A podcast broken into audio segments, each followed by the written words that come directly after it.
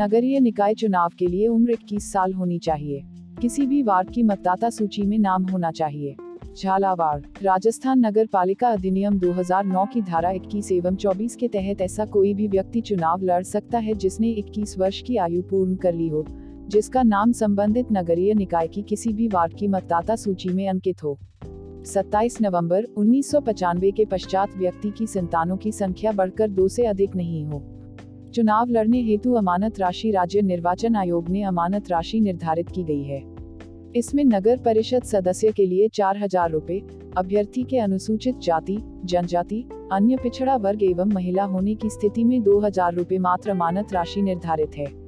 वहीं नगरपालिका बोर्ड सदस्य के लिए दो हज़ार रूपए तथा अभ्यर्थी के अनुसूचित जाति, जनजाति, अन्य पिछड़ा वर्ग एवं महिला होने की स्थिति में एक हज़ार रूपए मात्र अमानत राशि निर्धारित है। अनारक्षित सीटों से चुनाव लड़ने वाले आरक्षित वर्ग के उम्मीदवार यदि अमानत राशि में छूट चाहते हैं तो उन्हें इसके लिए सक्षम अधिकारी द्वारा जारी जाति प्रमाण पत्र संलग्न करना होगा। चुनाव लड़ने के लिए प्रस्तावक की संख्या चुनाव लड़ने के लिए राष्ट्रीय मान्यता प्राप्त दलों द्वारा खड़े किए गए उम्मीदवार के लिए एक एवं निर्दलीय उम्मीदवार के लिए पाँच प्रस्तावक आवश्यक हैं।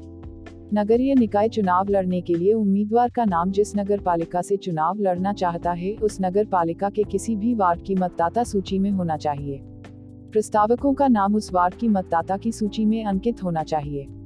जिस वार्ड से उम्मीदवार चुनाव के लिए अपना नाम निर्देशन पत्र दाखिल कर रहा है।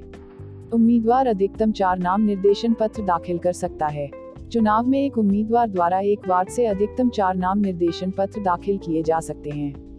चार से अधिक दाखिल किए गए नामांकन पत्र अवैध माने जाएँगे।